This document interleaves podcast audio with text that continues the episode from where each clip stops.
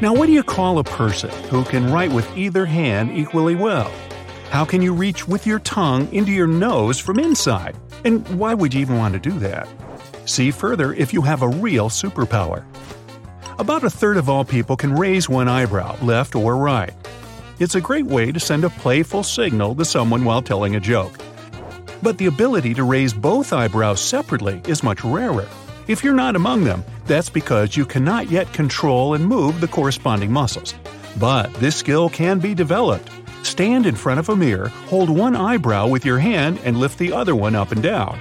And then do the same with the other eyebrow. This will help you learn moving them separately. Can you sit down on the floor and get back without the help of your hands or knees? This simple challenge is called the sitting rising test. Although scientists argue whether this test is trustworthy in telling anything about your health, you can still use it to check whether your muscles and heart are strong enough. If you're unable to get off the floor without the support of your hands or knees, maybe it's time to return to the gym. Now stretch out your hand and place a ring on the crook of your elbow, then rotate your palm. If the ring didn't fall, you're a rare person. Some say only 2% of people can do that, but that's arguable. If you can lick your elbow easily, or touch your thumb to your forearm, congratulations, you're among the minority of people. But some people bring flexibility to the next level. This condition is called hypermobility. It allows rare individuals to twist their bodies into weird positions, just like a snake, putting their head between their feet, doing a back bridge, and all sorts of splits. But in some cases, hypermobility can increase sensitivity because such people have a larger medulla. This brain area is responsible for processing emotions. Now, 90% of people are right handed and only 10% are left handed. Yes, that adds up. But there's also a very small percentage of those who can use both hands equally well, including writing, drawing, and doing any tasks. Naturally ambidextrous people account for only 1% of the entire population, which is about 70 million people.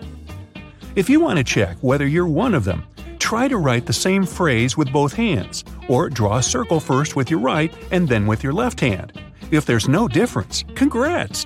By the way, these exercises are very good for balancing the hemispheres of the brain, regardless of which hand is your working one.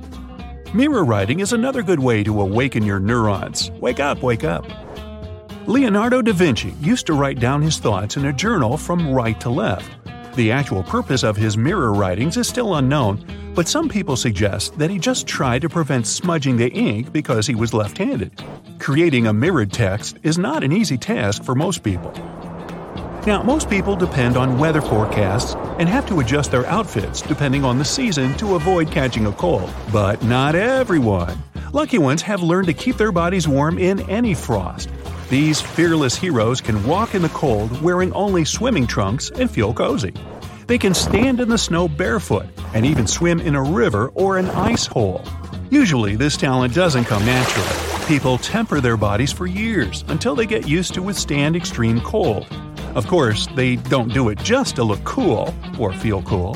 Health benefits from this procedure include better blood circulation, increased concentration, and an overall sense of well being.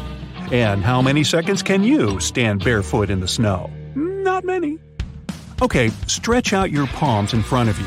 Squeeze together all of your fingers except your thumb. Now spread the index and middle fingers and a ring finger with the little finger in different directions. Success? If so, you'd probably make a wonderful musician because the nerves in your palms are well developed. Do you feel ticklish when you tickle yourself? Now, normally you wouldn't unless someone else tickles you.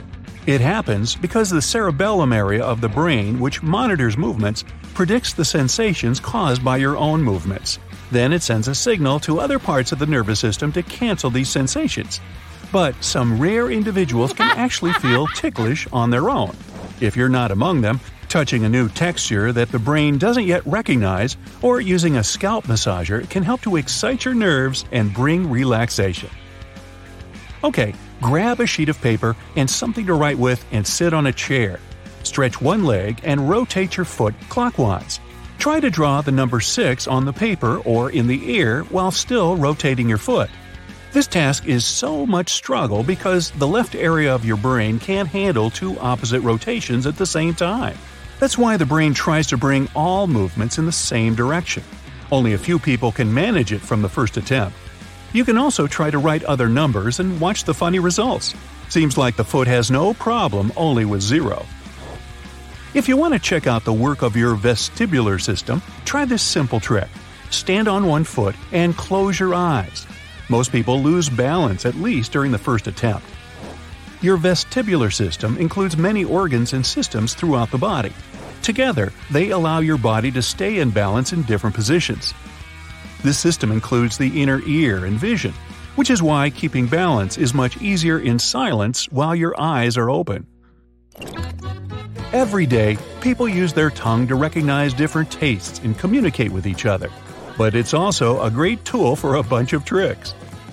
Around 10% of people can touch the tip of their nose with their tongue. The current title of the world's longest tongue belongs to Nick Stoeberl from the USA. His tongue measures 3.97 inches, according to Guinness World Records. There's also another contender whose name is in the Indian Book of Records for the tongue measuring a whopping 10.8 inches. Wow, imagine what he can do to an ice cream cone. But the average adult male tongue is only about 3.3 inches long, and the average female tongue is 3.1 inches. That's why most people can't perform the nose trick that easily. Okay, tying a cherry stem in a knot is a popular party challenge, but only a few people can do it right and quickly. Al Gliniecki set the World Guinness record in June 2014 when he made 14 cherry stem knots in one minute using only his tongue. Wow. If you want to try to beat his record, practice with patience and pick longer stems around an inch and a half long. Plenty of tutorials on this topic at your service. Stand in front of a mirror, open your mouth, and try to roll the sides of your tongue up towards each other to make a U shape. About 65 to 81% of people are natural tongue rollers, and the majority are women. Some believe it's a genetic capability, but recent studies show that people can actually develop this skill by practicing. Khechri Mudra is a term from yoga that means curling the tip of your tongue back into the mouth. Ideally, it should reach above the soft palate and rest in the beginning of the nasal cavity. This asana helps refresh the mind and body and overcome thirst, hunger, and anxiety. Some say it also helps to become a professional lucid dreamer if you acquire a habit to fall asleep with Khechri Mudra every night. But most yoga beginners spend months and even years to reach into the nasal cavity.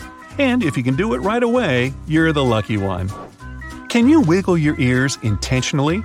Congratulations! Around 22% of people on the earth are capable of wiggling one ear. As for moving both ears at once, only 18% can do that. Ear wiggling used to be a common thing for our distant ancestors. Scientists believe they could perform a variety of movements with their ears. The group of muscles responsible for wiggling is called the auriculars, and we mostly don't need it today. But some people claim that everyone can learn to move their ears. It only takes time and practice. Unfortunately, we still cannot acquire this classy habit of twitching an ear toward a sound source as dogs and cats do.